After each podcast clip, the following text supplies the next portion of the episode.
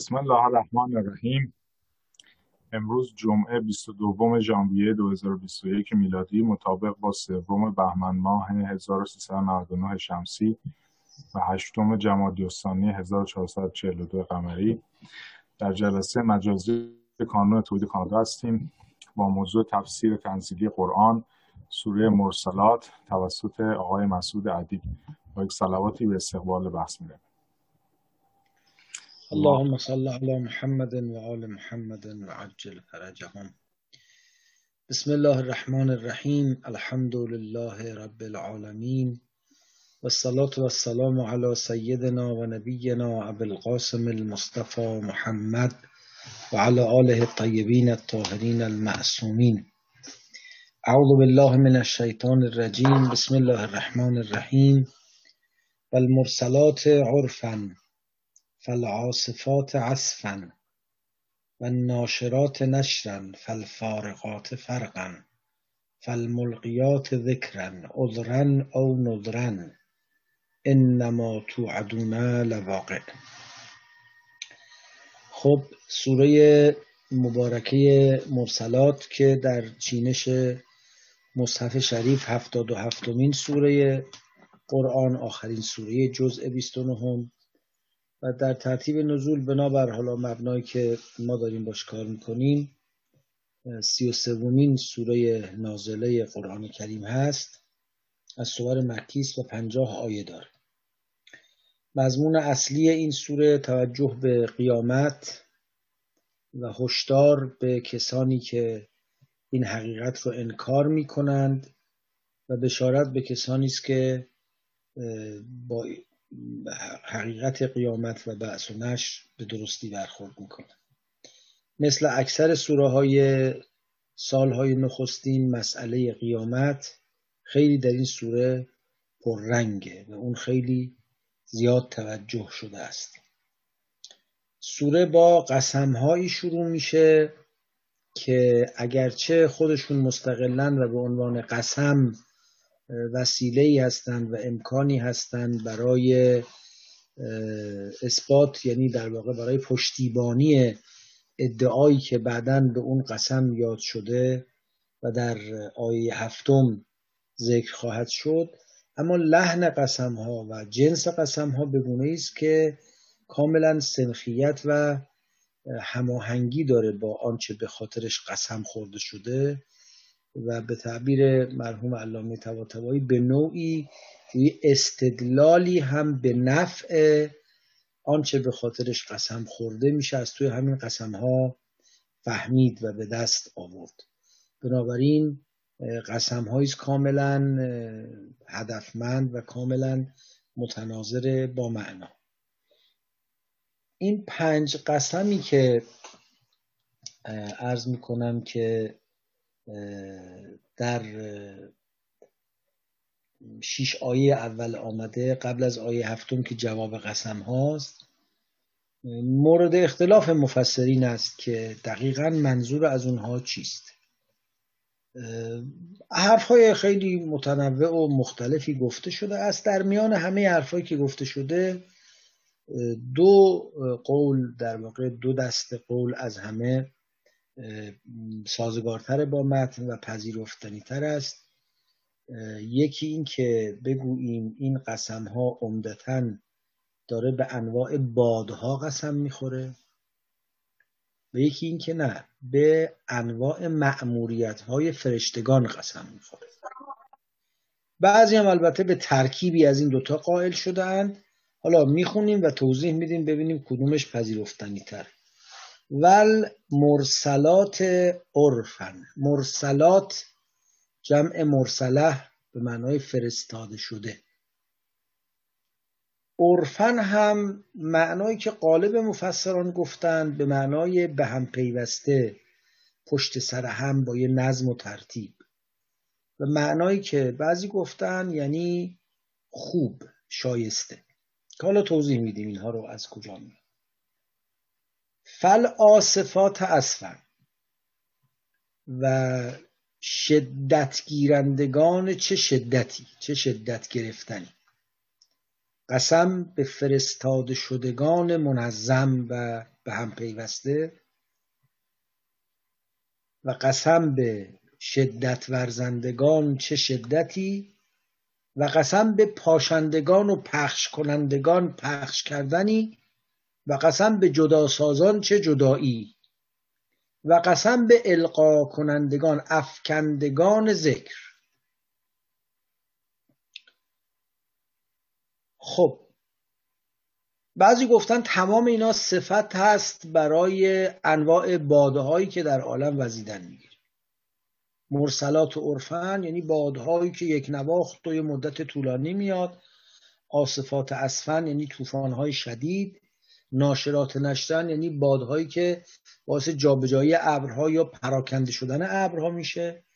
فارغات فرقن بادهایی که هر ابری رو به یک سمتی روانه می‌کنه و بین اونا فاصله میندازه تا برن هر کدوم در یک جایی ببارن. فالملقیات ذکرن دیگه انصافا هیچ جوری با ابر قابل جور شدن نیست. اونایی که اصرار داشتن هر پنج تا رو به ابر برگردوندن دیگه به تکلف افتادن. غالبا گفتن نه این فالملقیات ذکرن. حالا اشاره داره به فرشتگانی که دارن القاء ذکر وحی می‌کنن. بعضی گفتن نه اون اولی و دومی و المرسلات عرفن فالآصفات اسفن به ابر به باد می‌خوره.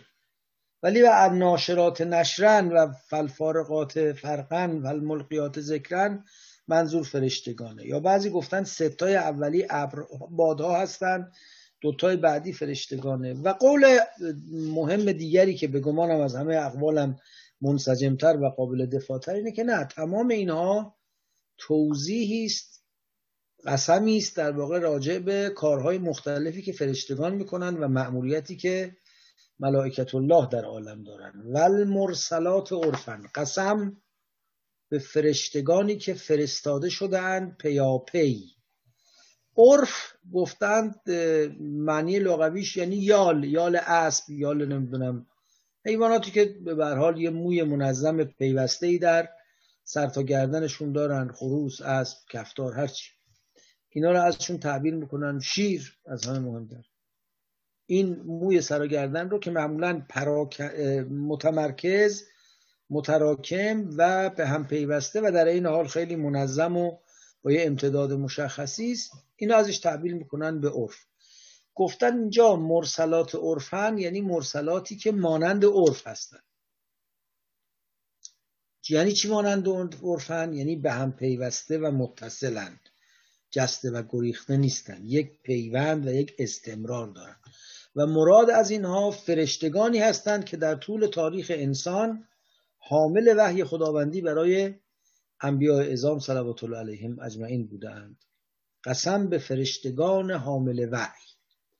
بعضی هم گفتن این عرف از همون معروف میاد یعنی قسم به فرشتگانی که حامل معروف بودن یعنی حامل چیزهای خوب پیامهای هدایتگر و ارزشمند بودن فالآصفات اسفن. خب این فا یه ارتباطی هم با هم ضمن این که مورد دوم قسم هست یک نوع ارتباط لی و معلولی یا یک نوع ارتباط سببی مسببی بین آصفات و مرسلات برقرار می‌کنه یا یک نوع ترتیب رو برقرار می‌کنه. قسم به اون فرشتگانی که پیوسته و متراکم و دنبالدار از آسمان غیب به زمین انسان به زمین ادراک انسانی نازل شدند و با شدت و سرعت کارشون انجام اصف اصلش یعنی با شدت و سرعت کاری رو حرکت کردن و طوفان رو هم که بهش میگن عاصف به دلیل اینکه شدت سرعت وزیدنش و شدت وزیدنش زیاده. پس قسم به فرشتگانی که برای انجام اون رسالتی که خدا بهشون داده مرسلن دیگه رسولن مرسلن فرستاده شدن به شدت و سرعت و بدون درنگ عمل. و ناشرات نشرن و پخش می‌کنن نشر میدن. نشر به معنای پخش کردن میاد به معنای گشودن باز کردن مثلا در یک ظرف گشودن در یک خزانه پنهان هم میاد. قسم به اینهایی که در خزانه وحی رو باز می‌کنن. کار اون فرشتگان اینه که پرده ها رو در مقابل چشم انبیا و بعد به واسطه انبیا در مقابل چشم بقیه انسانها از روی حقایق غیبی بردارند در خزانه غیب رو بگشایند و انبیا رو از حقایق اون برخوردار کنند و در واقع این حقایق رو در میان آدمیان در میان انبیا ازام پخش کنند نشر بدن. فل فارقات فرقن با این نشری که میدن جدا سازی می‌کنن. حالا باز در اینکه جدا سازی منظور چیست؟ ایده گفتن منظور از جدا سازی اینه که اون جایی که در فهم بشر ابهام هست بین حق و باطل بین خوبی و بدی بین درست و نادرست میان و معیارهای جداسازی اینها رو مطرح می‌کنن. اون جایی که در احکام تکالیف وظایف انسانی در مقابل قیامت حالا یه وقت وظایف انسانیش در این دنیا خب آدم ها خودشون کشف می‌کنن پیدا می‌کنن.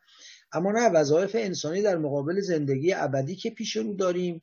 تکلیف من چیه؟ تکلیف تو چیه؟ تکلیف پیر جوان دارا ندار زن مرد هر کدوم به اقتضای مواهبی که خدا در اختیارمون گذاشته وظیفه ای داریم تکلیفی داریم مسیر رو باید بپیماییم اینا رو از هم جدا می‌کنن به مردم نشون میدن. احکام الهی رو حسابش رو از هم جدا می‌کنن. بعضی گفتن نه فارغات فرقن یعنی خوبها رو از بدها آدمای خوشتینت رو از بدتینت. چون یکی از کارهایی که در واقع انبیا می‌کنن اینه که تمایز بین انسان ها ایجاد می‌کنن. تمایزی که البته برمیگرده به زمینه هایی که خود آدما دارن انتخابایی که خود آدما می‌کنن.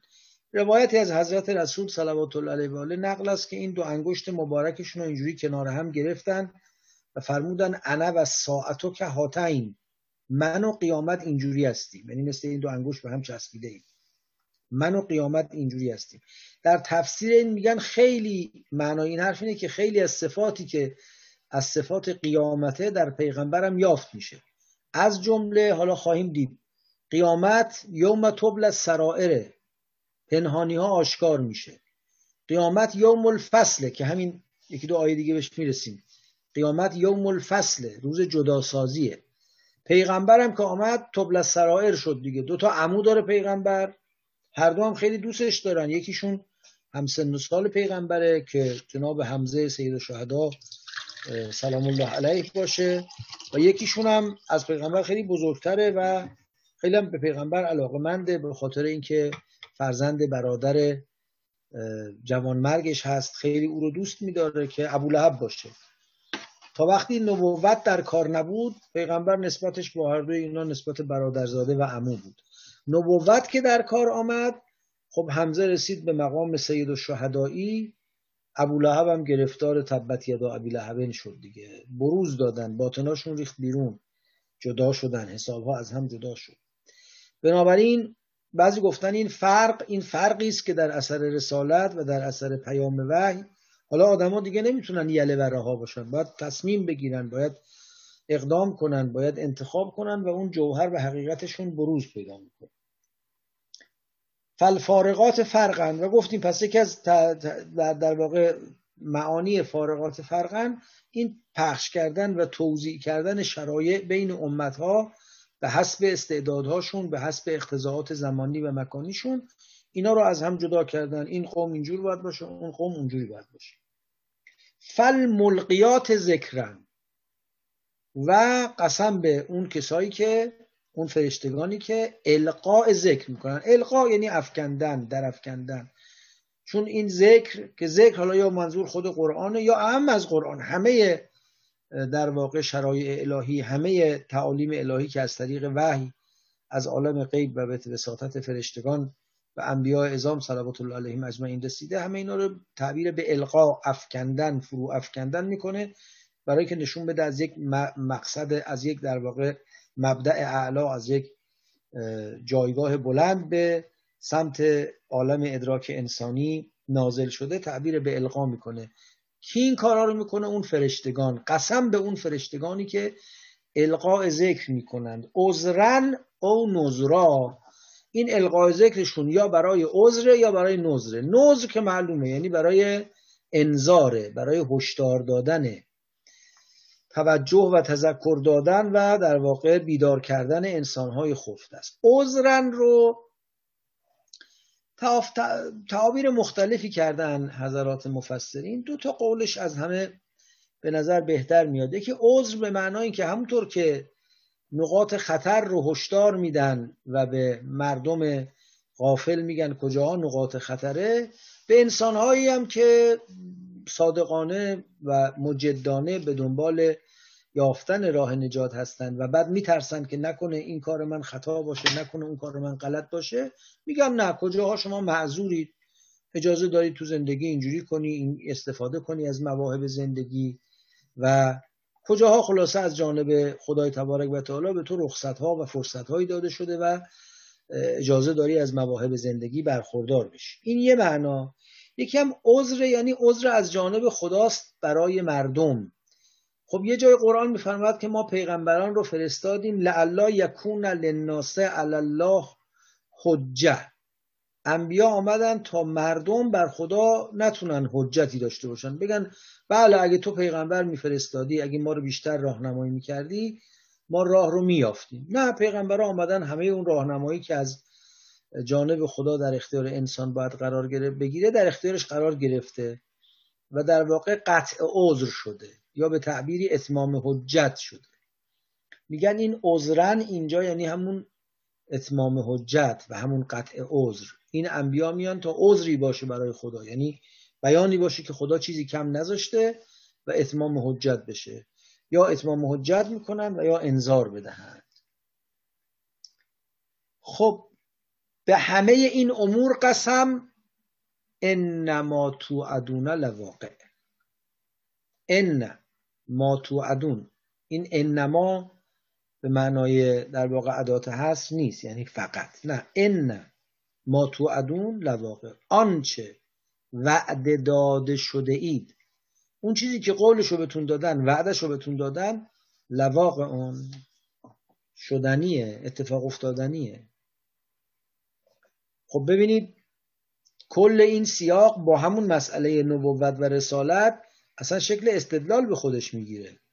اگر خداوند فرستادگانی را پیاپی فرستاده است و اونها هم با سرعت مأموریت خودشون انجام دادن و کارشون پرده برداشتن از خزائن غیب و نشر و در واقع بست معارف غیب در میان انسان ها بوده و بعد آمدن حقایق رو باز کردن تقسیم کردن احکام رو تکالیف رو باید و نبایدها رو راه درست و خطا رو یاد داده اند و وحی الهی رو بر انبیا القا کرده اند و گفتن کجا معذورید کجا نیستید. حجت تمام شده. همه اینا نشون میده این عالم ربی داره آگاه هدف داره حساب کتاب داره. همه اینا خیمه شب بازی نیست. قرار از توی اینا یه نتیجه به دست بیاد. اون نتیجه همونی که وعده داده شده است. انما تو ادونه لواقع. پس سیاق قسم ها ضمن که قسمه و در واقع تأکید کلامی جلب توجه مخاطب می‌کنه نشان دهنده احتمام و عظمتی است که سخنگو برای کلام خودش قائله در عین همه اینها لحن قسم ها بگونه است و سیاق قسم ها بگونه است که یک نوع استدلال رو در ضمن خودش برای باور به قیامت و روزی که درش حساب و کتاب و عرض می‌کنم که سنجش اعمال اتفاق خواهد افتاد به خوبی پیش روی ما می‌گذارد. انما تو ادونه لواقع. فعضا نجوم و طمست. حالا شروع می‌کنه به بیان یه وضعیتی که در واقع تصویری است از زمانی و شرایطی که اون حادثه قطعی وقوع یافتنی که وعده داده شده بود در اون شرایط تحقق پیدا می‌کنه. کنهو کسی می‌پرسه خب کی واقع میشه؟ چجوری واقع میشه؟ شروع می‌کنه با بیان ازا وقتی که اینجور بشه وقتی که اونجور بشه در واقع می‌خواد اون شرایط رو برای ما تصویر کنه. این هر جا قرآن سوالی میشه درباره قیامت یا جواب میده که شما نمی‌دونید که یا اگه توضیح میده توضیحش از این جنس نیست که دو سال دیگه پنج سال دیگه هزار سال دیگه صد هزار سال دیگه ده میلیون سال دیگه. اصلا این معیارهای زمانی رو مطرح نمی‌کنه. شرایط وقوع قیامت ظرف وقوع قیامت رو توضیح میده. اینجا هم همونجور و بعد در جای دیگه گاهی وقتا با یک ازا چندین ویژگی رو به هم متصل می‌کرد. مثل همین سوره قیامت که قبلتر بهش مشغول بودیم. اونجا فرمود فاذا برق البصر و خسف القمر و جمع الشمس و القمر وقتی اینجوری بشه اینجوری بشه اینجوری بشه اینجوری بشه یه وقتی گفت بعد تمام صفات رو دنبالش آورد. اینجا نه وقتی که و وقتی که و وقتی که این وقتی که وقتی که ها هی تکرار میشه. کنهو هر کدوم از این حوادث خودش یه اتفاق خاصی است که باید مورد توجه قرار بگیره. هر کدوم از این حوادث باید جدا جدا به عنوان نشانه از قیامت بهش توجه بشه. قبل از اینکه این موارد رو ذکر کنم یه مسئله رو که قبلا هم اشاره کرده بودم عرض می‌کنم و اون این که در قرآن کریم وقتی راجع به قیامت صحبت میشه در واقع از دو نشع دو حادثه دو ساحت سخن میره. یکی حادثه از میان رفتن نظام موجود و دوم حادثه برپا شدن نظام جدید. و به صرافت می شود فهمید که در نشانه هایی که از آیات قرآن می‌فهمیم اینا دو نش است دو مرحله است. یکی نشانه است که از میان رفتن نظام موجود رو نشون میده در واقع پایان جهان رو نشون میده. و یکی نشانه است که آغاز قیامت رو نشون میده. ممکنه گفته بشه که اینا درو یک سکه است. اشکالی نداره. نمی‌خوام بگم حالا حتما بین اینا یه فاصله زمانی قابل توجه اتفاق میفته ممکنه بگیم اینا دو یک سکن ولی دو حیث دارن دو نگاه به اینها صورت می‌گیره. کما که قرآن میفرماید که فنفخ خف سور فسعق من فی و من فی در سور دمیده میشه همه بیهوش میشن یا میمیرن یا به قعر ناآگاهی فرو میرن. و نفخ خفیه اخرى فاذا هم قیام ینظرون. دوباره در سور دمیده میشه حالا همه برمیخیزند و نظارگر خواهند بود. خود این نفخه نفخه اولا که همه چیز رو از بین می‌بره که ازش تعبیر به نفخه اماته می‌کنن. و نفخه دوم که دوباره همه چیز رو زنده می‌کنه که ازش تعبیر به نفخه احیا می‌کنن ناظر به همین تقسیم بندی است که عرض کردم. پس در واقع این دو نشعه رو باید گاهی وقتا جدا از هم دید حالا نشانه هایی که به عنوان شرایط قیامت یا به تعبیر اشراط ساعت ذکر میشه بعضیشون از جنس نشانه های از بین رفتن این جهان اختلال نظم طبیعت و ازال بهار و سجرد و ازال در واقع وحوش و حشرد یا ارز می‌کنم که از شمس و کوورد و امثال اینها. بعضشون از قبیل نشانه های آغاز و برقراری یک جهان جدید با قوانین جدید و در واقع نشعه جدید عالم هستی است. بعضیشون هم در هر دو نگاه قابل تفسیره. بستگی داره چجور معناش کنه؟ همینجا میفرماید که فعزم نجوم و طمست. آنگاه که ستاره ها تمس میشن. تمس میشن یعنی محو میشن. نورشون از بین میره. تاریک میشن خب این البته به نظر میاد مربوط به نشعه ویرانی این جهانه. بیشترم همینجور معنا شده دیگه. ستاره ها تمس میشن یا محو میشن یعنی بالاخره نظام فلکی به هم میریزه هندسه آسمانی به هم میریزه. حالا خورشید مثلا از بین میره و نور او از بین میره یا ستاره های دیگه یا سیاره هایی که انعکاس دهنده نور خورشیدن اینا در واقع از بین میرن. به هر حال به نحوی از انها این نظام از بین میره. و ازل جبا سما و فرجت و آنگاه که آسمان شکافته میشه یا سوراخ میشه. باز همینطور. سوراخ شدن آسمان خب آسمان یه سنگی نیست یه دمدم چیز سفت نیست که سوراخ بشه. اگه منظور از آسمان همین آسمان به معنای این جهانی باشه یعنی مثلا جو از بین میره فرض کنید. چون ما این که آسمان که بالا سرمون می‌بینیم و آبی هم می‌بینیم خب جو دیگه بازتاب نور خورشید در جو زمین به رنگ آبی دیده میشه. یعنی جو از بین میره یا شکاف برمیداره یا پاره پاره میشه.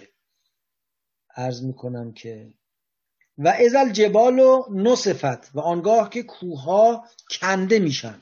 خب همون انفجارات و اون انهدامی که برای زمین اتفاق میفته طبیعتا کنده شدن کوها هم درش هست. این سه تا ویژگی می‌تونه ویژگی های از بین رفتن جهان مادی باشه. میشه هم اینا رو جور دیگری دید. و اون اینکه فعزن نجوم و تمست یعنی تمام آشکارگی های این جهان تمام نشانه های هدایت این جهانی تمام آنچه نشان دهنده استقرار این جهانه دیگه محو میشه. جهانی میاد که توش باید یه نشانه های دیگری رو جست. به قول جناب سعدی شمس و قمر در زمین حشر نتابد. نور نتابد مگر جمال محمد. اونجا دیگه دنبال نجم و شجر و نمی‌دونم شمس و قمر نباید بگردی. این نشانه های این جهانی دیگه در اون جهان دیده نمیشه. ممکنه این باشه معنیش از این یه خورده در واقع باز محتمل تر که به وضع قیامت اشاره داره و از سما و فرجت. فرج فرجت و فرجه یعنی شکافتن باز شدن سوراخ شدن همه به همین معناست. عرض می‌کنم که از از سما و فرجت آسمان شکافته میشه یا سوراخ میشه خب بله ممکنه به معنای جو و یا نمی‌دونم از هم پاشیدن منظومه شمسی و اینجور چیزا باشه ولی ممکنه به معنای ظهور باطن عالم باشه. اگه بگیم منظور از سما اصلا این جو یا منظومه یا کهکشان و اینا نیست. چنان که قبلا هم اگر خاطرتون باشه عرض کردن در قرآن یه وقتایی وقتی میفرماید ارز یعنی جنبه های ملموس مادی این جهانی زندگی انسان و وقتی میفرماید سما یعنی جنبه های غیر عادی و غیر ملموس و غیر این جهانی عالم. خب حالا میفرماید که آسمان که گویی در در بسته ای برای ما بوده و ما همیشه تو عرض زندگی کردیم و وقتی به آسمان رسیدیم دیگه در رو بسته یافته ایم و خیلی وقتاست که در بسته شده. کن نقعد منها مقاعد للسم فمن یستم الان یجد له شهابا رصدا قبلا می نشستیم به مثلا راه های آسمان سرک میکشیدیم گوش می‌دادیم. الان راه بسته شده است. دیگه راهی به آسمان نیست. حالا اینم خود این آیه معنیش چیه؟ باز بحث مفصلی داره که الان وقتش نیست. به هر حال وقتی الان تو این عالم و تو این نشعه هستیم راه های آسمان به معنای اون فضای معنویت عالم باطن عالم ملکوت عالم هر چی اسمشو بذاریم برای ما بسته است. خب از نشانه های قیامت اینه که این این در بسته این دیوار بسته این مانع سترون شکاف پیدا می‌کنه سوراخ میشه. و لذا تعبیر و نزل الملائکت و تنزیلا فرشتگان نازل میشن. فرشتگان با ابرها پایین میان. تعابیری است که تو جاهای مختلف قرآن عرض می‌کنم که مطرح شده. حتی تعبیر و جا عرب بک و الملک و صفا صفا. خدا میاد که این خدا میاد خب البته باید طبیعتا تعویل کرد و با معنای با قرآن و شواهد عقلی و قرآنی درست فهم پس از سما و فرجت یعنی اون وقتی باطن عالم ظهور می‌کنه. سوراخ در این دیوار ستبر عالم غیب میفته و ازل جبال و نصفت هم همینطور. کنده شدن کوه ها قبلا هم به مناسبتی ارز کردم. می‌تونه معناش این باشه که دیگه هیچ پنهانی باقی نمیمونه. هیچ پناهی باقی نمیمونه. کوه هم سمبل پناه بردنه که وقتی جناب نوح به فرزند نگونبختش گفت که ارکب معنا یا سوار کشتی شد گفت سعاوی الا جبل یعصمونی من الماء. میرم بالای کوه. همیشه ما خیال می‌کنیم اون تهش کوه یه جای قرص محکمیه نشانه و سمبل یه پناهگاه مستحکم در این عالمه. و میشه پشتش پنهانم شد دیگه. یعنی کوه های بزرگ جایی هستن که معمولا ارتش های قدرتمندم فتحش نکردن. یه وقتی زمان جبه و جنگ می‌گفتن این ارتفاعاتی که از قصر شیرین میره تا نزدیک حاج عمران عراق این سلسله جبالی که اونجا هست در طول تاریخ هیچ وقت فتح نشده. حتی اسکندر مقدونی دورش زده لشکر اعراب دورش زدن. هیچ وقت هیچ سپاهی نتونسته از این عبور کنه. هم پناهگاه هم پنهان جای پنهان شدنه.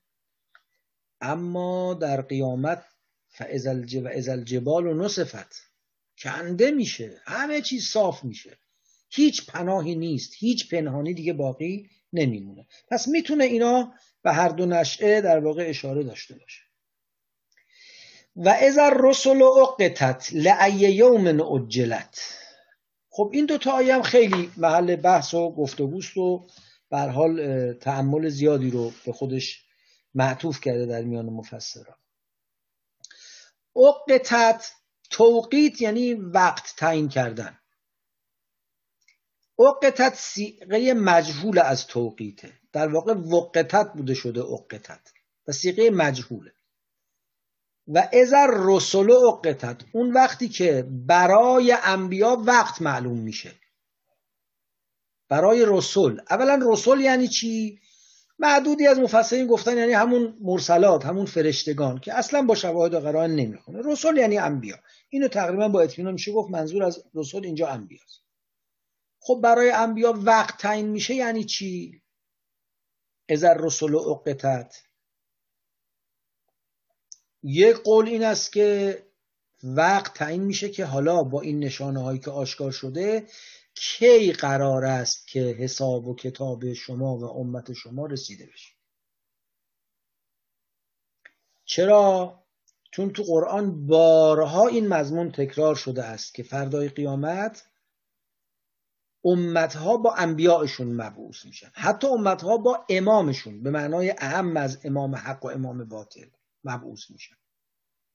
یعنی آدمها مقوله بندیشون تو مقوله و به اصطلاح کتگوری اون نظام فکری است که دنبال می‌کنن. اونجا نمیگن ایرانیا بیان لبنانیا بیان نمی‌دونم پاکستانیا بیان. اینجوری نیست. نمیگن سفیدا بیان سیاها بیان زنا بیان مردا بیان درازا بیان کوتاه بیان دیروزیا بیان امروز اینا اینا همه کشک اینا جمع میشه. فلا انصاب یوم ازن بینهم. اینا نسبت است که همه جمع میشه فردای قیامت میگن خب فرعون تبارا بیان موسا تبارا بیان نمرود تبارا بیان ابراهیم تبارا بیان حق مدارا بیان باطلگراها بیان. اینجوری تقسیم میشن آدما. بر حسب اینکه با چه نظام فکری مسیر خودشون رو طی می‌کرد. و از جمله حالا شاید تو مجموعه حق انبیا هستن. انبیا این که میگم شاید تو مجموعه حق چون به اعتبار دیگری ممکنه آدمی که خودشو منصوب به انبیا بکنه تازه اول گرفتاریش اونجا باید بیاد نشون بده که آقا من این گواهی نامه معتبره. جعلی نیست. من اینجا مسلمونیمو دارم به شما میفروشم. خب خدای تعالی هم ستاره. به شما هم گفته از من قبول کنید دیگه. منم یه لا اله الا الله که گفتم شما باید موحد بودن من قبول کنید.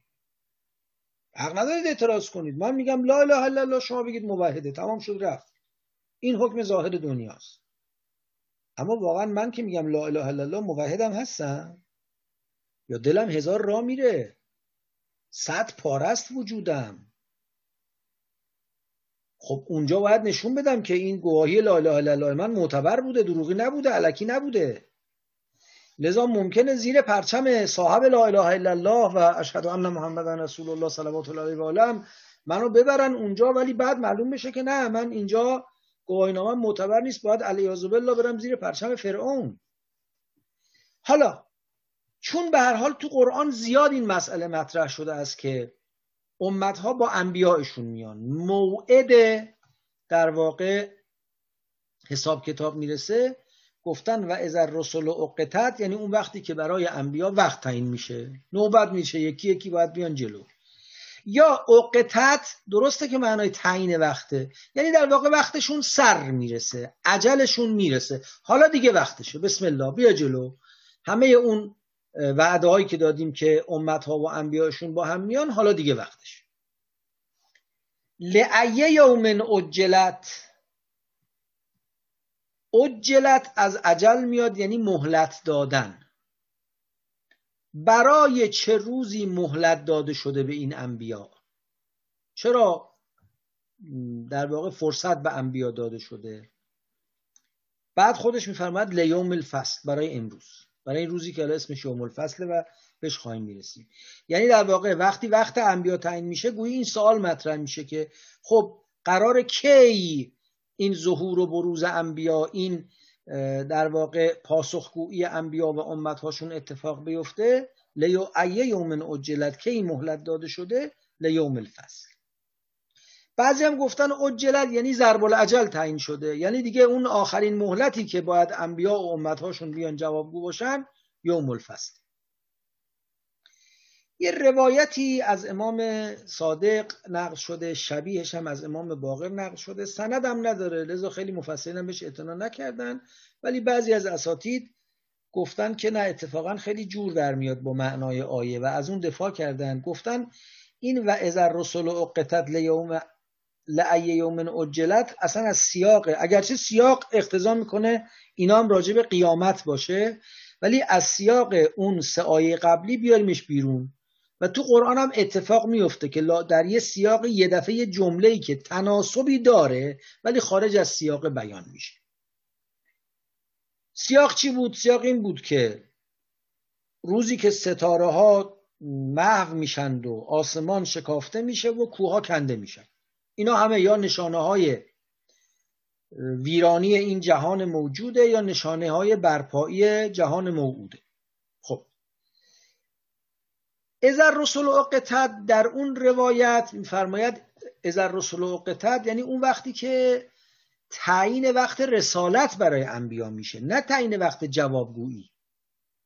تعیین وقت جوابگویی در قیامته تعیین وقت رسالت که خب هر نبی به وقتی آمده دیگه. ابراهیم علیه السلام آمده قبلش نوح آمده بعدش فرض بفرمایید که یوسف آمده موسی آمده عیسی آمده تا به وجود مبارک خاتم الانبیا ختم شد. و حالا بقیه انبیا اعظام صلوات الله علیهم اجمعین هر کدوم در اون جای و گاه خودشون و وقت و ساحت خودشون ظهور کردن و بروز شدن.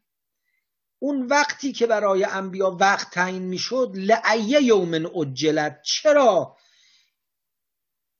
حرف انبیا و پیام انبیا تکلیفش و نتیجهش معلوم نمی‌شد. همینجوری لازخ میموند ابراهیمی می آمد و می‌رفت. هنوزم بود پرستی موند و پرستانی موندن و حق پرستانی آمدند و رفتند و موسایی و بالاخره نجات و بنی اسرائیل و رفتن. و ولی هنوز باب قبول و رد و عرض می‌کنم موفقیت و شکست دعوت موسوی در عالم گشوده بود و تا حتی رسید به خاتم انبیا. خاتم انبیا که آمد مگه تمام شد کار؟ نه تازه قصه شروع شد. پیام آمد پیام مستقر شد. تا امروز و شاید الی یوم القیامه هنوز احتمال پذیرش و نپذیرفتن و عذر و نذر و همه برقراره.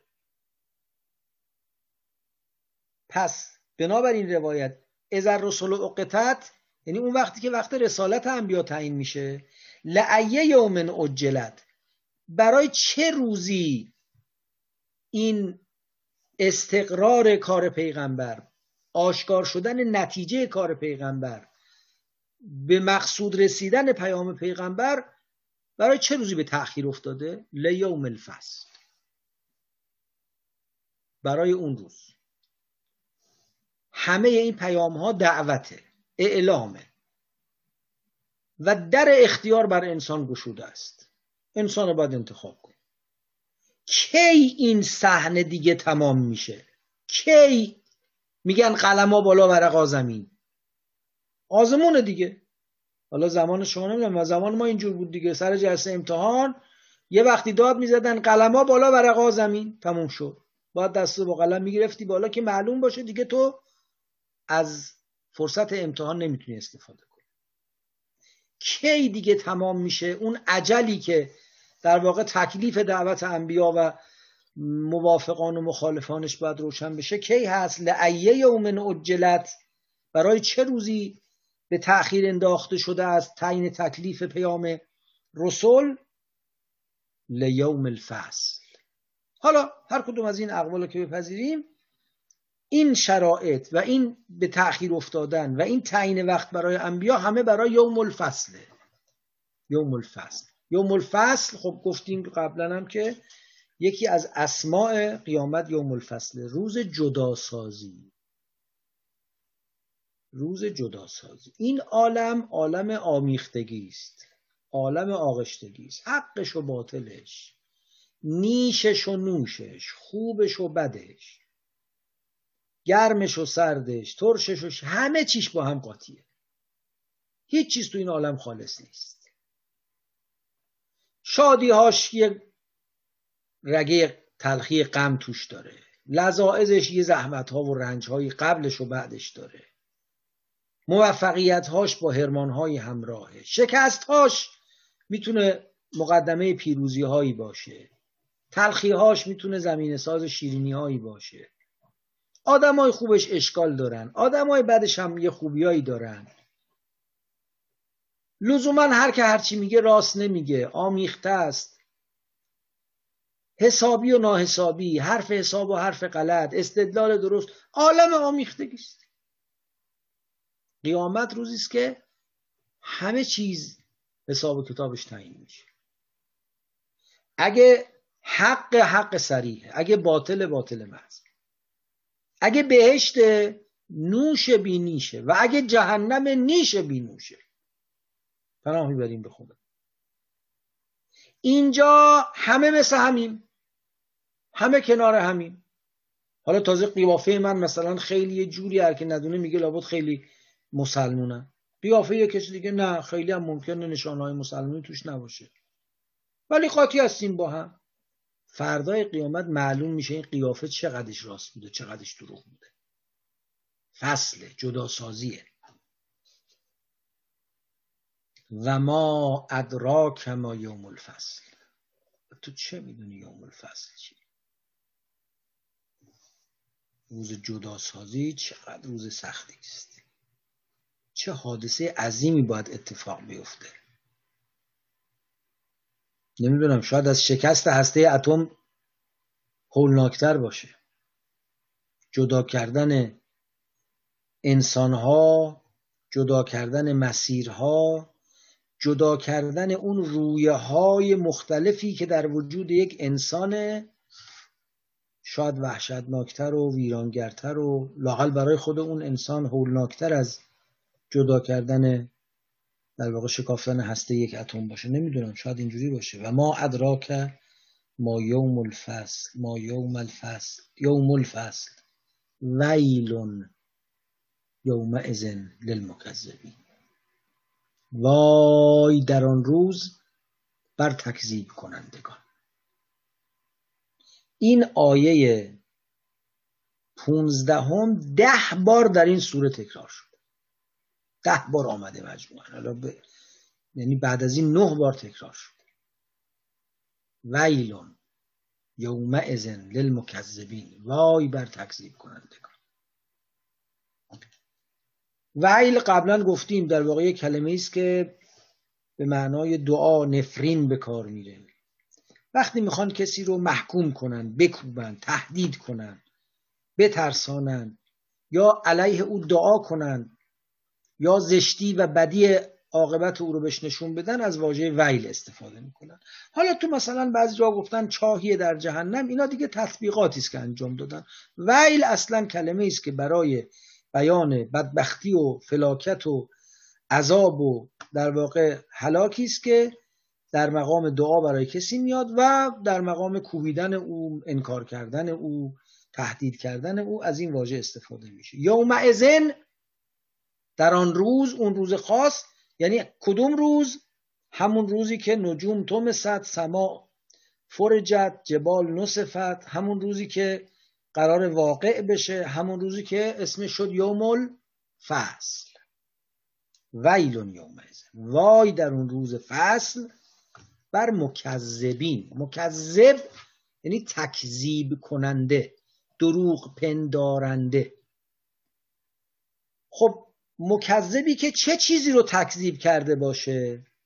از کل سیاق میشه فهمید مکذبی که همون یوم الفصل رو تکذیب کرده باشه. اگر تمام جیب آدم پر از شاهد و قرینه و دلیل باشه تهش می‌تونه بگه نمی‌دونم.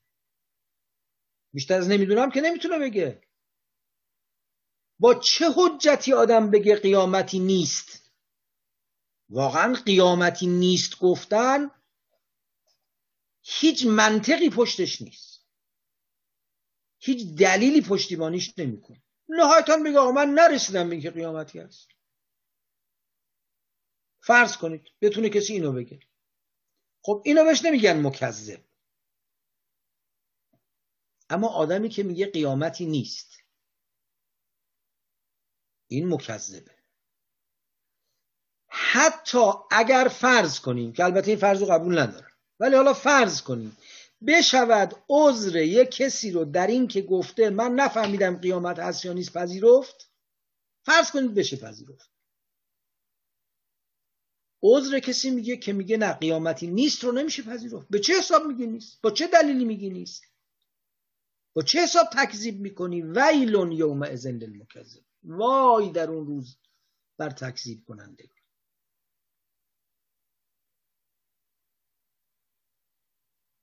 این که من عرض می‌کنم کسی نمی‌تونه بگه من نمی‌دونستم هست یا نیست. برای اینکه اون اینقدر نشانه ها که در کتب الهی همین همین بیانی که الان در صدر همین سوره مبارکه عرض شد. اینا ما رو به فکر فرو می‌بره. اگر هم به یقین قیامت نرسونه لااقل به عنوان یک مسئله مهم جلوی چشم ما نگهش میداره و ما نمی‌تونیم از کنارش راحت بگذاریم احتمالش هم بدیم باید جور دیگری زندگی کنیم. احتمالش رو بدیم. چطوری می‌تونیم انکار کنیم؟ بگیم نه آقا هیچ خبری نیست.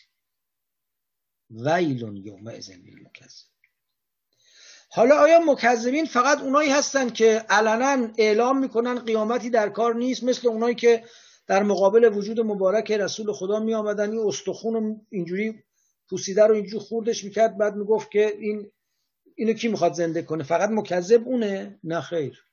اون فرد اعلاش البته. ولی گاهی وقتا یه رگه های از تکذیب تو خود ما هم که حالا جرأت نداریم یا ایمان داریم یا نمی‌دونم به هر دلیلی مکذب نیستیم انشاءالله اما یه جایی تو عملمون مثل این که نشون میدیم خیلی باورمون هم باور جدی نیست. حالا انشاءالله مکذب حساب نمیشیم. ولی باورمندم اونجور که باید و شاید نیستیم. یه قصه لابد شنیدید. میگن این آقای سرهنگ سیامک یکی از افسران حزب توده بوده که سال 1329 تو اون گروه افسران حزب توده محاکمه کردن و با خسرو روزبه اینا اعدام کرد زمان قبل از انقلاب. میگن ایشون رو تو دادگاه نظامی محاکمه می‌کردن. رئیس دادگاه حالا اگر اشتباه نکنم ارتش بود آزموده یا کسی دیگری بود. ضمن اتهامات سیاسی و امنیتی و فلان گفت شما منکر خدا هم هستی. ایشون گفت من هزار و یک دلیل برای انکار خدا دارم. علکی که منکر نیستم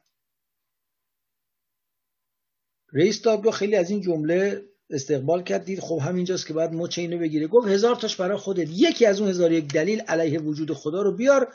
اگه بیاری دادگاه قانع میشه. ایشون گفت بله حتما. قوی ترین دلیل علیه وجود خدا که اگر خدایی بود تو اونجا ننشسته بودی و اینجور رفتار نمی‌کردی. خیلی شرمنده کرد خلاص رئیس دادگاه. حالا اگه از این سنخ دلایل بگردیم خب خیلی تو رفتار خدای ماها خودمون زندگیمون اخلاقمون رفتارمون خیلی میشه دلایل برای تکذیب خیلی چیزا پیدا کرد. پناه می‌بریم به خدا انشالله که اینجوری نباشه. ویلون یوم ازن للمکذبین. وای در آن روز بر تکذیب کنندگان. فکر می‌کنم که بله دیگه فرصت ما تمام است. من می‌خواستم تا ویلون مکذبین بعدی هم بخونم دیگه انشالله میمونه برای فرصت دیگر. و الحمدلله رب العالمین و صلی الله علی سیدنا محمد و آله الطاهرین. من استفاده می‌کنم. دو تا از سروران که دستشون بالاست از بقیه هم انشالله استفاده خواهیم. بفرمایید. آقای مکرچی خیلی ممنون. آقای مکرچی بفرم سلام علیکم خیلی ممنون. علیکم السلام و رحمت الله خیلی من من یه سوالی داشتم برام پیش اومده که البته قرائنی تو قرآن و اینا هست اما می‌خواستم ببینم میشه خلاف اینم چیزی نشون داد که آیا جنسیت در جهان آخرت معنی داره یا نه؟ یعنی وجود داره یا نه؟ چون اگر بگیم وجود داره دوباره معلوم میشه که این جنسیت جزء هویت وجودی اگزیستنشال آدم هاست. در حالی که خب برای این جهانه که کارکرد خودشو داره برای ادامه نسل. اونجا که دیگه این به صلاح ادامه نسلی معنی نداره این می‌خواستم ببینم چیزی هست که البته توی معاد روحانی خب به نظر می‌رسه که این قابل توجیه نیست. اما تو معاد جسمانی برخلاف بر ظاهر آیات و اینا نشون میده که مثل اینکه هست مثلا. که میگه مادر از فرزندش فرار می‌کنه شاید مادری معنی داره یا اینکه واقعا خود وجود مادره نمی‌دونم. یعنی میگه می‌خواد بگه روابط ها قراردادیه و از بین میره. البته این نفی نشانه همونی که روابط این دو یا قراردادیه و اونجا معنی نداره. می‌خواستم ببینم نظر شما چیه. خیلی من. حالا من البته صاحب نظر نیستم ولی در حد بزاعت اندک خودم و فهم قاصر خودم اجمالا فهم بنده اینه که نه اصلا جنسیت اقتضاء این جهانه. یعنی ما از این جهان که بگذریم دیگه مرد و زن معنا نداره. معنی میشه مرد و زن. و در قیامت تمایز مرد و زن وجود نداره. از درون قرآن اگه بخوام براش مثال بیارم حالا غیر از مثال هایی که میشه با همین تبیین معنای مرد و زن و جنسیت و که اشاره فرمودید کرد از درون قرآن بیارم یه شاهد مشخص میارم و یک شاهد عام. شاهد مشخص هم این که قرآن میفرماید آدم و حوا در بهشت که بودن قبل از اینکه از شجره ممنوعه بخورند گویی از جنسیت خودشون خبر نداشتن. وقتی از شجره ممنوع خوردن فبدت لهما سوآتهما و تفقا یخصفان علیه من ورق الجنه. تازه آشکار شد براشون تفاوت‌های جسمانی جنس زن و مرد و شروع کردن اونو با برگ درختان بهشتی بپوشانن اگر چنان که از مثلا اشارات قرآن میشه فهمید این معاد یه نوع بازگشت به اون وضعیت متعالی اولیه‌ای باشه که انسان از اونجا آمده به نظر میاد معناش می‌تونه این باشه که در اون وضع متعالی تمایز زن و مردی باقی نمیمونه. این شاهد مشخص. شاهد دوم که به گمانم در یه نگاه کاملا نشان دهنده جنسیته ولی اگه خوب دقت کنیم اتفاقا باید بفهمیم نشان جنسیت نیست اینه که. در تمام قرآن یکی از نعمتهای عمده بهشتی التزازات جنسی دانسته شده.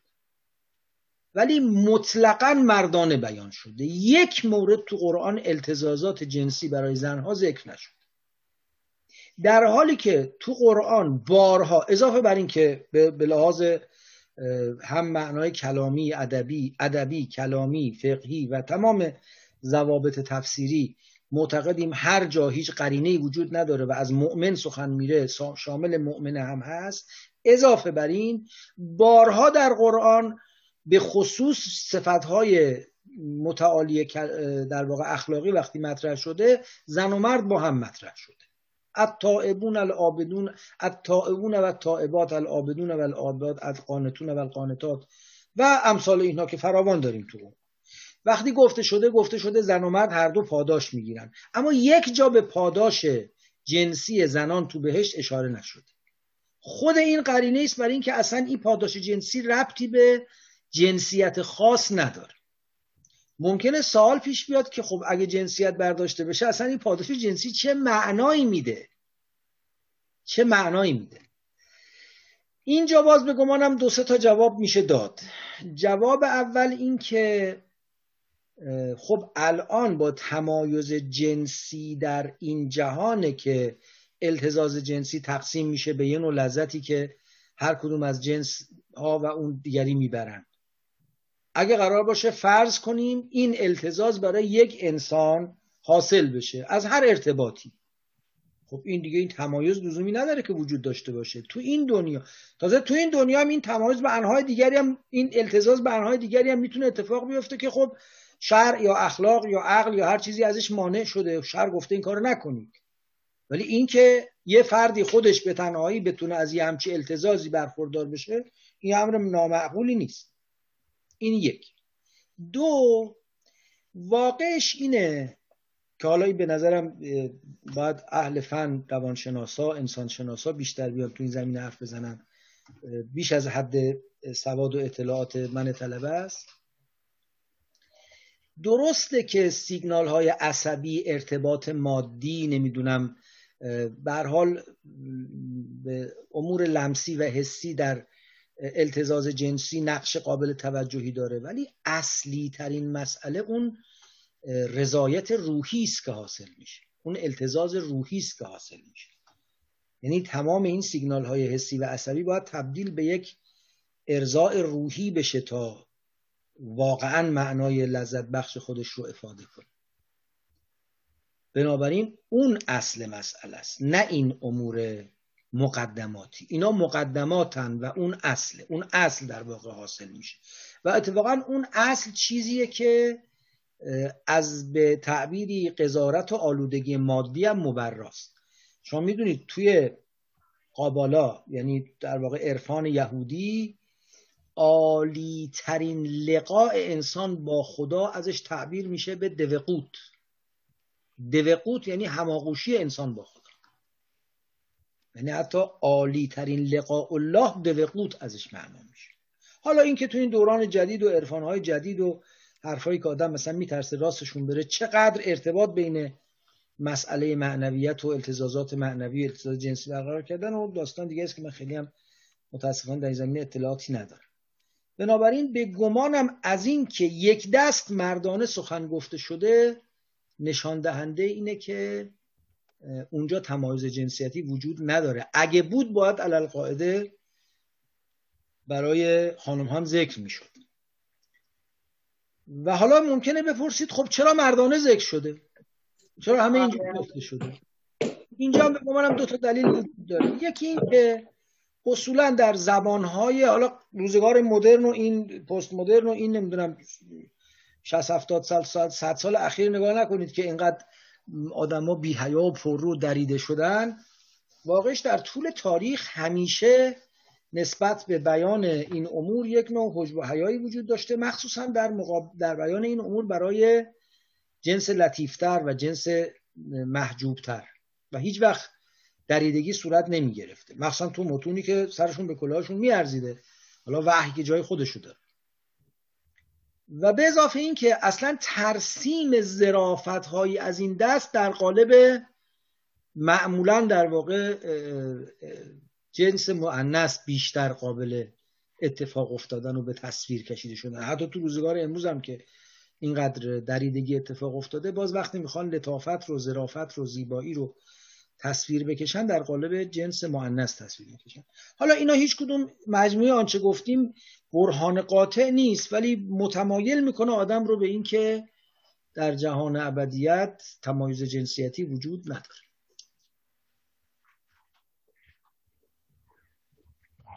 خیلی ممنون خانم خسروی بفرمایید.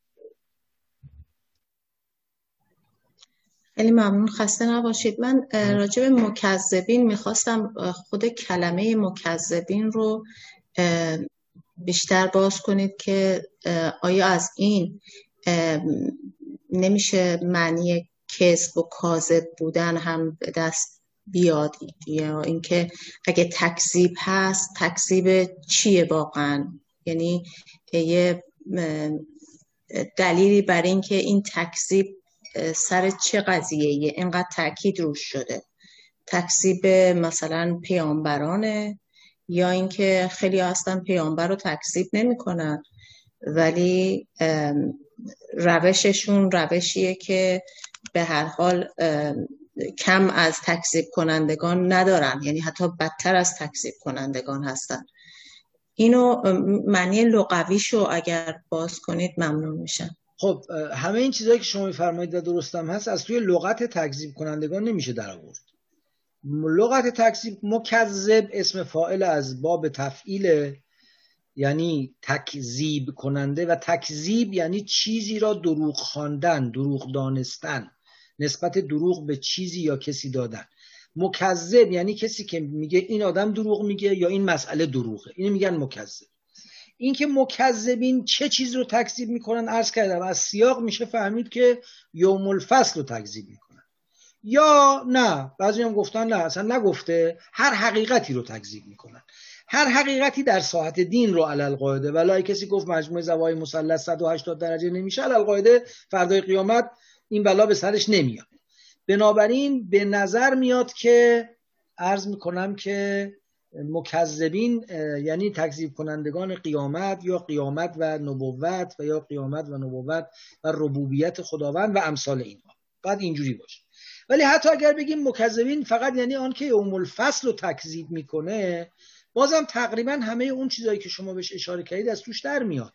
چون ببینید قرآن بارها به ما گفته است که ارز می‌کنم که در واقع کسانی می‌تونن به این راه بیان کسایی دعوت انبیا رو میشنون.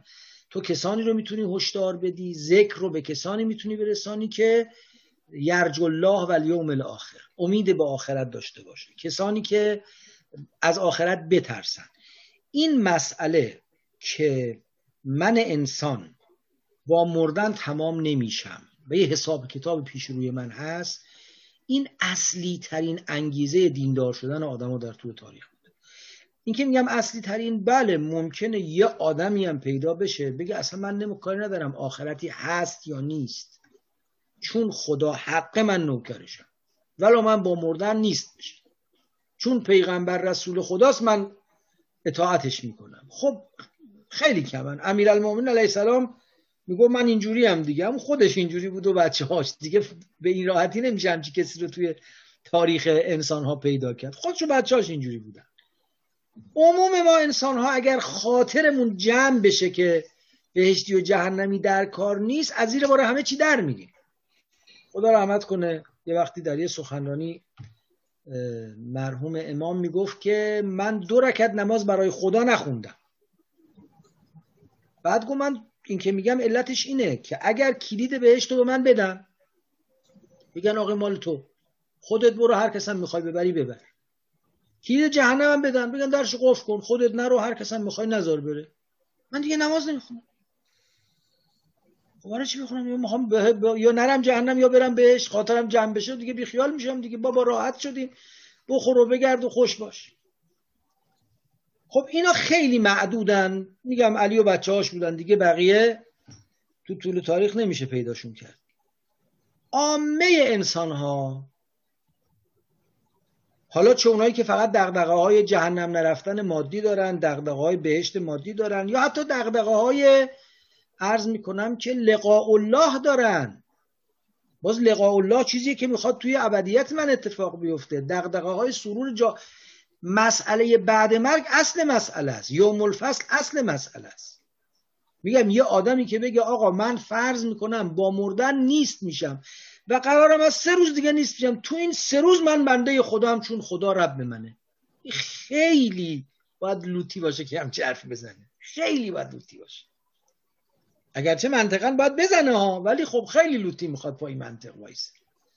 بنابراین به نظر میاد اون عامل اصلی توجه دهنده ما به ربوبیت خداوند به عبودیت خودمون به شنیدن دعوت انبیا همین مسئله قیامت و حساب کتاب بعد از قیامته. لذا کسی اونو تکذیب کنه دیگه بقیهش هم راه براش هموار میشه و اصلا چون می‌خواستن برای بقیهش راه هموار بشه ارز می‌کنم اونو تکذیب می‌کردن. چون می‌خواستن برای بقیه راه هم توی سوره قیامت فرمود بل یرید الانسان لیفجر امامه می‌خواد راه رو باز کنه. میگه یسأل ایان یوم القیامه قیامت کجا بوده؟ لذا اگر کسی مکذب آخرت شد راه همه بدی ها به روی او باز میشه. اما اینکه حالا نه مکذب آخرت نیست ولی رفتارش نشون میده و اینا خب عرض کردم اینا مدلول سریح آیه نیست ولی خب به حال این آیات که قوانین قراردادی نیست. بیان واقعیت عالمه. خب اگر در اون حدی نباشه انشاءالله که انسان رو به مقام کفر و زلالت ببره لاقل خدشدار که می‌کنه لطمی که می‌زنه باید مراقب بود.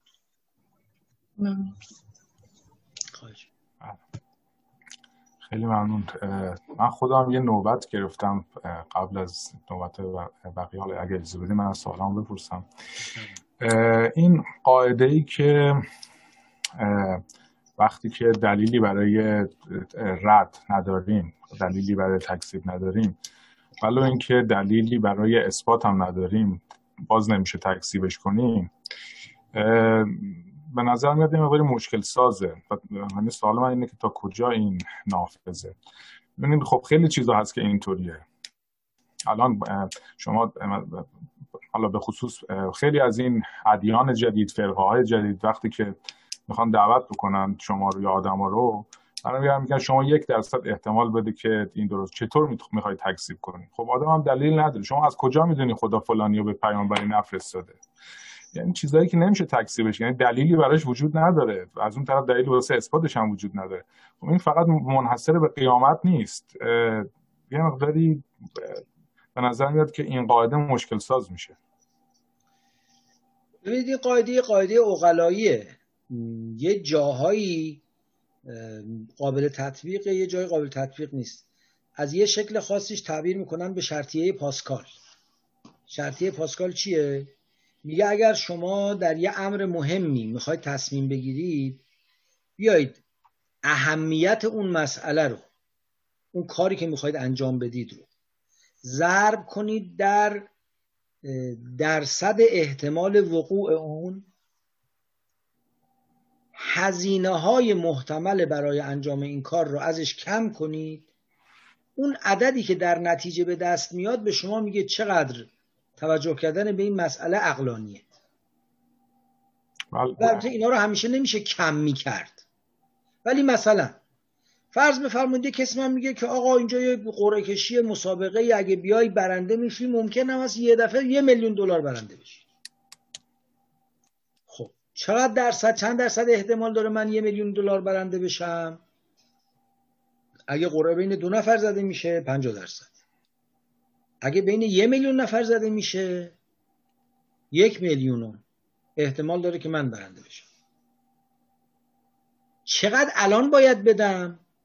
الان چیزی نمی‌خوای بدی هزار دلار بده خب من هزار دلار بدم یک میلیونم احتمال میدم که یه میلیون دلار ببرم حساب کتاب می‌کنم نمیصرفه. اگه بگی یه دلار بده ممکنه بصرفه. نمی‌دونم میصرفه نه حساب کتاب می‌خواد ممکنه بصرفه. اما یه هزار دلار بده خب مگه عقلم زال شده هزار دلار بدم بعدم نبرم. ها؟ ببینید این فرق می‌کنه که اون متعلق این احتمال چه امریه. اولا مرز می‌کنم شواهد و قرائن برای باور به ابدیت انسان و حساب و کتاب ابدی در جهان ابدی به قدری هست که انسان معقول اونو باور کنه. به یقین رسیدن خیلی کار شواهد و قرائن نیست. محصول نوع زندگی کردن ماست. ولی شواهد و قرائن برای باور کردنش فراهم. حالا اگر نبود. لاقل پنجاه درصد من احتمال میدم یک دوم که با مردن تمام نشم. این یک دوم احتمال میدم. احتمال ضعیفی نیست. حالا این یک دوم احتمال اگه با مردن تمام نشم بعدش چه اتفاقی قرار بیفت منی که هستم کی خواهم بود؟ واقعا میارزه که من همه این عمرم رو حالا سی سال پنجاه سال صد سال اگه قرار باشه با مردن من به ابدیت بپیوندم. میارزه که همه عمرم رو برای اون ابدیت وقف کنم برای پیدا کردنش برای شناختنش برای تصمیم گرفتن دربارش. این که ممکنه این پیغمبر راست بگه از جنس این نیست. با این حساب احتمالات نمیشه به نبوت پیغمبر گروید. ممکنه از راست نگه. خب بعد بیدی مضمون پیامش چیه؟ باید بری شواهد و قرائنش چیه؟ اما در مورد قیامت احتمالش کافیه که انسان عاقل پیگیری کنه. خصوصا که قبولش به تو نمیگه که زندگی نکن. به تو نمیگه از, از زندگی انسانیت فاصله بگیر. میگه زندگی انسانی تو هدفمند بکن. چارچوب دار بکن. یعنی هم احتمال خیلی بالاست. یک دومه. یک دوم احتمال کمی نیست. هم محتمل به اصطلاح بسیار بسیار خطیره. هم هزینه‌ای که باید بدیم هزینه خیلی زیادی نیست. بنابراین این همون چیزی که از تبدیل به شرطیه پاسکال البته ما نباید به با نگاه قبار به این مسئله نگاه کنیم و شرط با نگاه شرطیه. این شرطیه نشون میده که تکذیب کردن چه کار احمقانه ایه اما ایمان آوردن خیلی بیشتر از شرطیه پاسکاله. توجه هستی چی ارز می‌کنه نمی‌خوام بگیم با اون شرطیه اکتفا کنیم برای قبول قیامت. اما نشون میده که واقعا خیلی آدم باید یک روایتی از امام صادق علیه السلام نقل شده که بعضی گفتن که من ندیدم. گفتن غزالی هم اینو نقل کرده و باز بعضی گفتن پاسکال اینو در آثار غزالی دیده و شرطیه رو از اونجا گرفته. نمی‌دونم. حالا. ولی بالاخره روایت از امام صادق است معروفه که حضرت مکه تشریف برده بودن و تواف کرده بودن بعد تواف تشریف برده بودن در یه گوشه از مسجد نشسته بودن داشتن استراحت می‌کردن. جمعی از اصحابشون هم اطرافشون نشسته بودن ابن عبل اوجا عبدالکریم ابن عبل اوجا که یکی از آدم های مشهور زندیق اون زمان بود با یه چند تا رفقاش ایشون گفتن بریم پیشیم بشینیم پیش فلانی. این چی میگه؟ تا آمد نشست با یک بیان خیلی اتابالودی گفت علامت و داستون هازل بیدر و تحومون حوله حومت البقر. تا کی می‌خواید این خرمن را بکوبید و مثل گاو دورش بگردید. این جمعیت تواف کننده رو تشبیه کرد به گاوایی که دارن خرمن رو میکوبن. خب سوال منطقی نپرسیده دیگه. یک حرف خلاصه نتراشیده انداخته وسط. امام صادق هم برای اینکه یه دفعه در واقع سازمان تهاجمش رو به هم بریزه فرمود اگر همه آنچه تو میگی درست باشه و همه این چیزی که این مردم گمان می‌کنن دروغ باشه خیلی اینا خسارت می‌کنن. گفت نه کار بیهوده ای دارن می‌کنن. گفت ولی اگه آنچه میگن راست باشه تو بیچاره ای که میشه همون شرطیه پاسکال در واقع. مسلما امام صادق از پاسکال نگرفته. حالا نمی‌دونیم پاسکال از امام صادق گرفته یا نه. چون از نظر زمانی نمی‌تونه امام از پاسکال گرفته باشه. بله. حداقل یعنی به این نتیجه منجر میشه که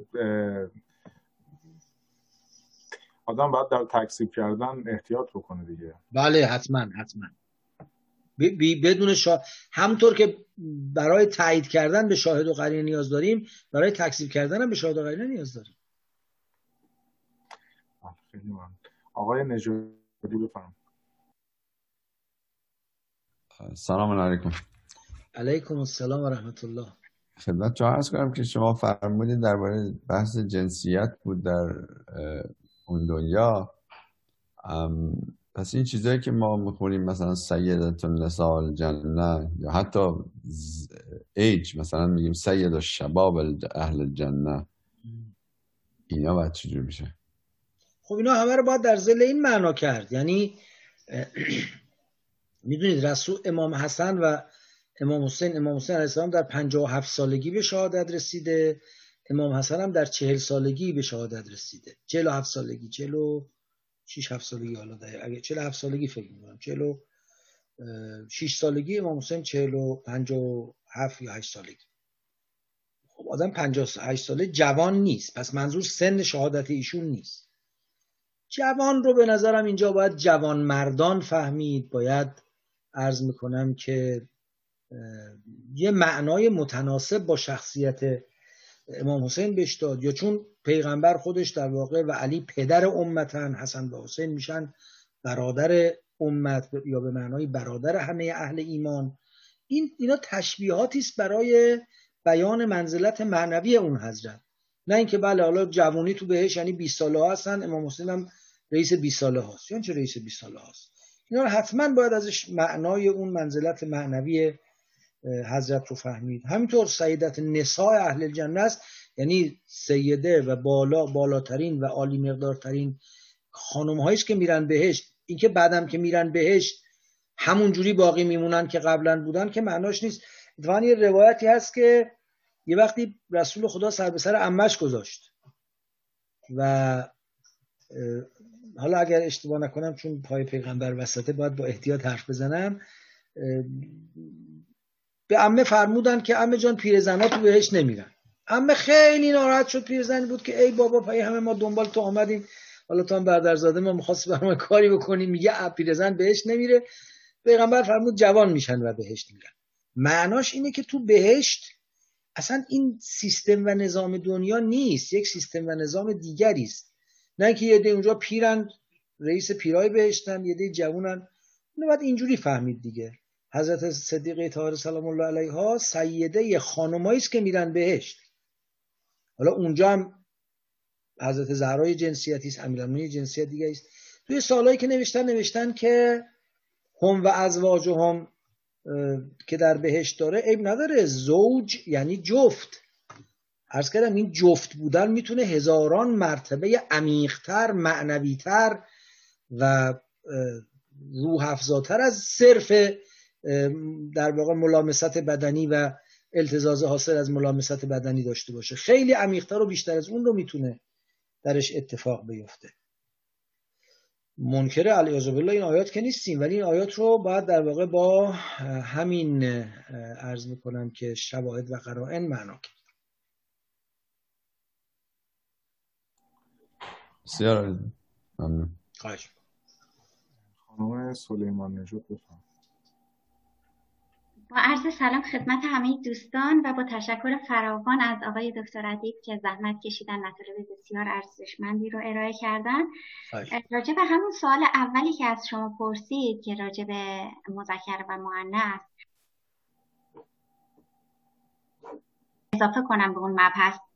یکی این که اول این توضیح بدم. در زبان عربی تا اونجایی که من می‌دونم وقتی عرب ها می‌خوان جمع افرادی رو بگن که هم مذکر توشونه هم مؤنث یعنی هم مرد هم زن همیشه جمع مذکر رو به کار می‌برن. یعنی اصلا اسمی از زنا به حساب نمیاد. یعنی وقتی هر جای جمع مذکر می‌بینیم یعنی مجموعه زن و مرد اومده. و توی قرآن اونجایی که از بهشت میگه چون جمع زنان و مردان مد نظر هست این جمع مذکر اومده. این یک. دوم این که می‌خوام آیه 72 سوره رحمان رو بگم. آیه 72 سوره رحمان میگه هورون مقصوراتون فلخیام یعنی هور جمع هوراه یعنی زن سفید بدن. و کسانی که اونجا تو دارن پذیرایی می‌کنن فرشته هایی هستن که معنیس هستن. بعد در آیه 17 سوره واقعه میگه یطوف علیهم ولدان و مخلدون. اینجا ولدان میاد. ولدان جمع ولده یعنی پسران. یعنی پسرانی دور اونها میچرخند و دارن از اونها پذیرایی می‌کنن. یعنی در قرآن اون عامل های پذیرایی کننده رو در سوره رحمان زنان سفید بدن معرفی می‌کنه در حالی که در سوره واقعه پسران می‌دونه. بعد تو سوره آیه 56 سوره یاسین میگه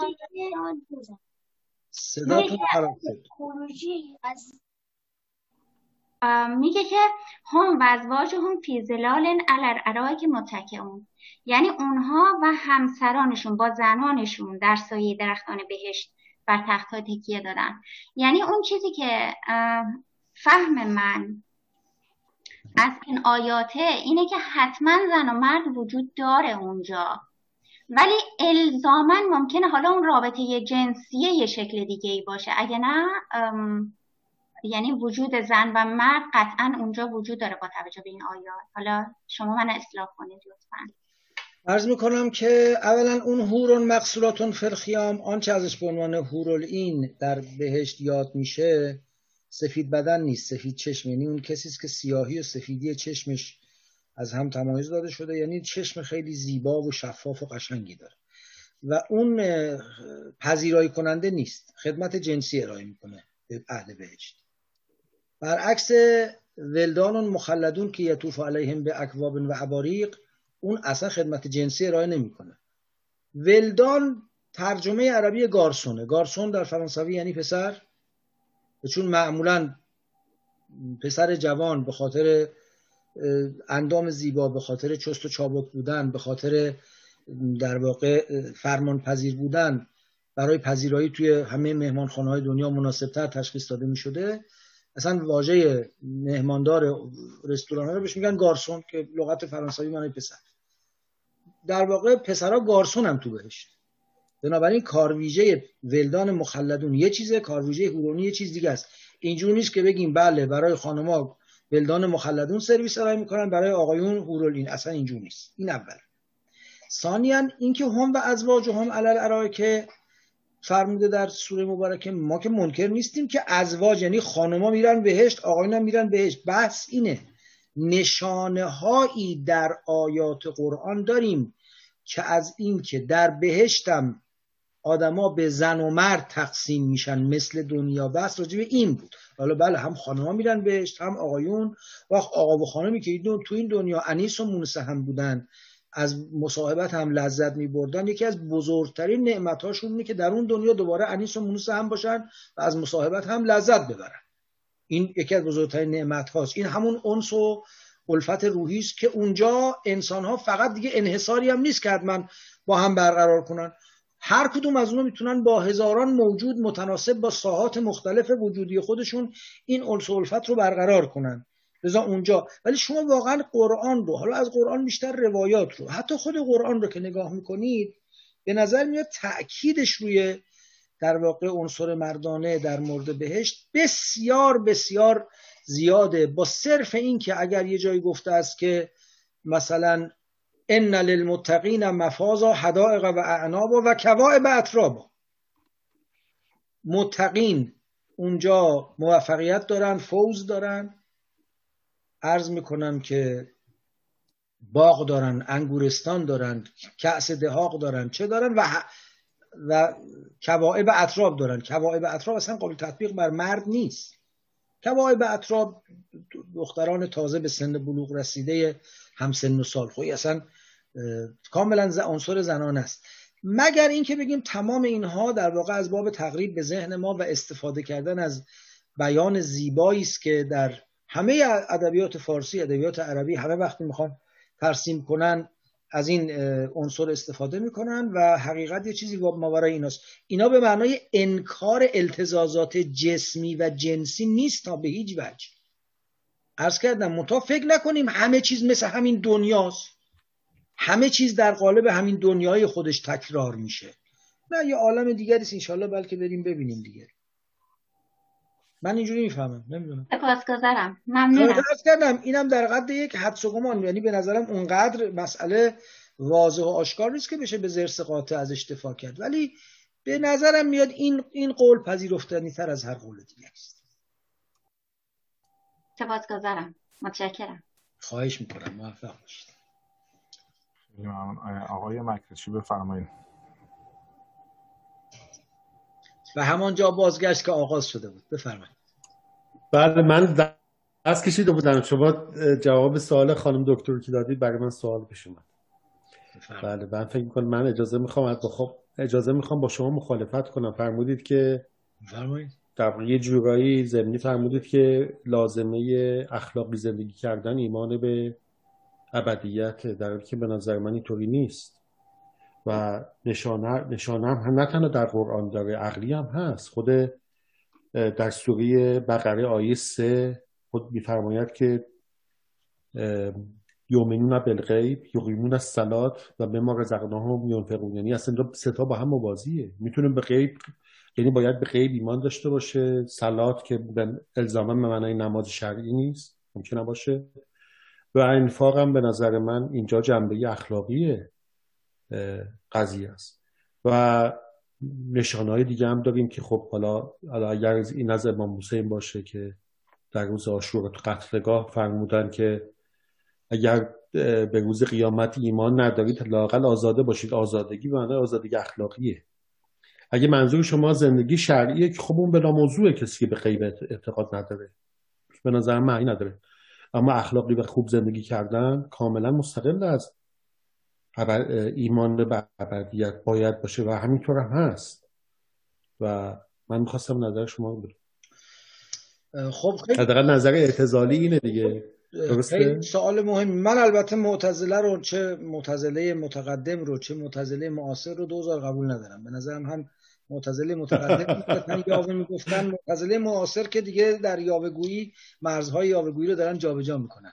مثلا خب مدعیان خب آقای دکتر شیعه شیعه اصل اصل مذهب ما عدالته. خب عدالت عدالت به این اشاره به نمی‌کنه. حرف معتزله عجله نکنید. اللهم بیر بیر من اشعری نیستم. معتزله رو مشکل دار می‌دونم. نه اینکه اشاعره رو قبول دارم. عجله نکنید عرض می‌کنم ببینید چند تا بحث به من با هم قاطی شد. اول این دوتا استشهاد قرآنی و روایی شما رو من یه قدری درش تردید دارم. سوره بقره اینا رو با هم عطف کرده. به نحو موازی نیورده به نحو تخییر نیورده هدن للمتقین الذین یؤمنون بالغیب و یقیمون الصلاة و مما رزقناهم ینفقون. والذین یؤمنون بما انزل الیک و ما انزل من قبلک.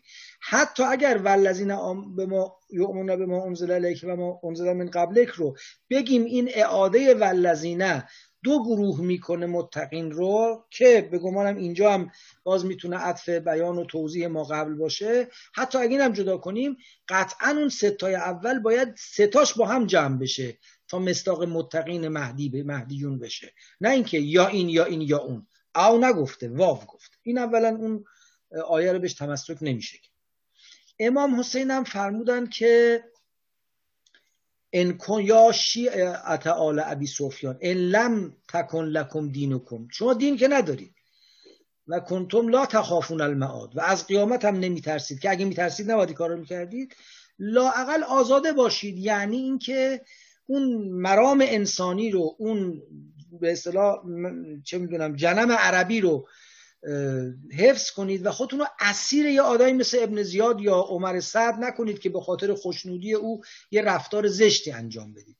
این قابل قبوله یعنی انسان همین که برای خودش ارزش انسانی قائل باشه از یه سری حرکات پرهیز می‌کنه. حتی به قیامت هم باور نداشته باشه. این, این یه نکته. نکته بعدی این که من معتقد نیستم که اخلاق رو ما از دین می‌گیریم. نه. من مثل معتزله قائل به در واقع ذاتی بودن اخلاق نیستم. اخلاق رو قرارداد اجتماعی می‌دونم. و در این حال معتقدم این قرارداد اجتماعی مستقل از دینه. بحث من چیز دیگری است. بحث من اینه. اون انگیزه ای که انسان را به طرف فضائل عالی انسانی می‌بره. نه رعایت یک نظام و دیسیپلین اخلاقی در اجتماع. من خیلی وقتا برای اینکه اصلا ممکنه توجه به ابدیت هم نداشته باشم. حتی منکر ابدیت باشم.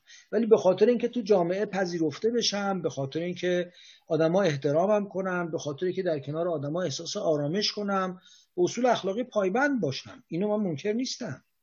اما اون فضیلت های متعالی انسانی که به خاطرش باید از یه چیزایی صرف نظر کرد باید زندگی رو به نحو دیگری پیش برد باید به خاطرش فداکاری کرد به خاطرش ریاضت کشید. اونا باید یه هدف متعالی تری از این که من مقبول دیگران باشم. بله عقلا فرض عقلی داره که یه انسانی بگه من اونقدر برام حقیقت جاذبه داره که اگرچه به هیچ چیزی برای همین پنجاه سال 60 سال عمر دنیا دست نخواهم یافت تو همین پنجاه سال می‌خوام با حقیقت کامل با فضیلت کامل کنم. نمیگم عقلا نمیشه. دارم میگم مستاقا یه همچی چیزی رو ما تو تاریخ خیلی کم باش مواجه میشیم. خیلی کم باش مواجه میشیم. لذا گفتم علی و اولادش بودن. اما اینکه اینا زیاد باشن من بحثم این بود. من منکر این نیستم که به لحاظ ترسیم عقلی میشه تصویر کرد. یا آدمی بگه من اونقدر ارزش های متعالی انسانی برام ارزشمندیشون واضحه که هر اتفاقی میفته. من ولی بعد مردنم نیست بشم و نابود بشم دلم می‌خواد تا زنده هستم این ارزش های متعالی رو در واقع تحقق ببخشم. ولی فکر می‌کنم در اهم اغلب انسان ها در طول تاریخ انگیزه های در واقع عاقبت نگرانه همیشه تعیین کننده ترین انگیزه ها بوده است. حتی تو نظام اخلاقی من جدا از اینکه قرار دادیم می‌دونم بنده به شدت با نظام اخلاقی وظیفه گرا هم مشکل دارم. نمی‌فهمم یعنی چه. چه حالا چه وظیفه گرای کانتی چه وظیفه گرای راسی فرق نمی‌کنه که بگیم آقا یک ارزش مطلقی انسان ها اینو همیشه معیار اخلاق. برای چی ما از ارزش مطلق تبعیت کنم؟ من فکر می‌کنم اگه بخوام لاقل توصیف کنیم رفتار اخلاقی آدمیان رو حالا اینکه چجوری بخوایم تجویز کنیم آیا تجویزمون با توصیفمون باید ربطی داشته باشه یا نه کاری ندارم. اونجا من قائلم به نتیجه گرایی به قایت انگاری یعنی اخلاق بر اساس نظام قایات انسانی تعریف میشه و تحقق پیدا می‌کنه. این منافاتی نداره با اینکه در مقام تصور میشه فرض کرد. حالا در مورد سقراط هم گفتن دیگه گفتن که گفت من باید قانون رو رعایت کنم. ودر دریز هی رفتر اورنات ممکنه یه سقراطی حالا رو کاغذ اینجوری گفته واقعا شاید هم اینجوری زندگی می‌کرده. ما خبر نداریم ان اینجوری بوده باشه. ولی همون سقراط هم هست و دیگه با خودش هم به گور می‌بره. بعدش دیگه خبری نیست. بله. خیلی ممنون. خواهش می‌کنم. گویا خانم سلیمان یه سال دیگه هم دارم سال آخر انشالله بفرمایید. حقیقتش سوال ندارم. یه نکته ای رو می‌خوام بگم. آیه دکتر شما سایت اهل البیت رو قبول دارید دانشنامه اسلامی؟ نمی‌دونم. اولا یه مگه میشه یه سایت رو یه جا قبول داشت یه سایت یه جا قبول نداشت؟ ثانیا واقعا نمی‌دونم. من الان یادم نمیاد که این سایت کیه چیه از کجا آمده.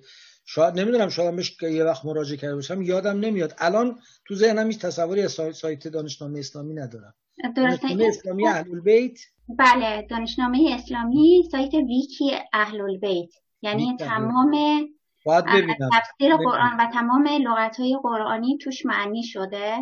و من دارم الهیات که می‌خونم این سایت رو به ما معرفی می‌کنن میگن که یعنی اگه سوالی چیزی دارید واردش بشید. من الان اینه که نگاه کردم من به سایت ویکی شیعه چند بار مراجعه کردم به سایت سایت ویکی فقه مراجعه کردم. بد نبوده. ویکی فقه به نظرم از ویکی شیعه قوی تر آمده. ولی بد نیست. ولی ویکی اهل البیت فرمودید بله ویکی اهل البیت جز دانشنامه اسلامی نیومده تا حالا مراجعه نکردم. یادم نمیاد لاقل نمی‌دونم. بله توی این هور رو زن سفید بدن تر... چیز ترجمه کرده؟ واژه هور رو. البته می‌دونم که زن چشم سیاه جای دیگه ای تعریف شده بود ولی اینجا زن سفید بدن. خب وقت وقتی که میفرماید هورون این اونو چجوری معنا می‌کنن؟ نه این هور رو. هوری که توی سوره هور هر جای معنا نه ببینید وقتی میگه هورون مقصوراتون فی الخیام به نظر میاد حالا البته قولیه دیگه حالا اونم حرفی باید دید چی گفتن. ولی به نظر میاد اونجا که میفرماد هورون مقصوراتون فی الخیام با اونجایی که میفرماد و هورول این که امثال لؤلؤ المکنون نباید دو تا معنای مختلف از دو تا برای هور خود واژه هور گفته جمع هوراه و زن سفید بدنه وقتی که میگه هور این میگه زن سفید بدنه چشم سیاه چشم درشت سیاه. اینجوری میگه. یعنی این رو چشم درشت یا چشم سیاه. من سعی می‌کنم مجددا مراجعه کنم با دقت و این سایت هم که میگید انشالله ببینم استفاده کنم. کمتر تو ذهنم میاد که برخورد کرده باشم با سایت. خسته نباشید ممنونم. سلامت باشید موفق باشید. خیلی ممنون متشکرم با یک صلواتی ختم مجلس سلام. اللهم صل علی محمد و آل محمد.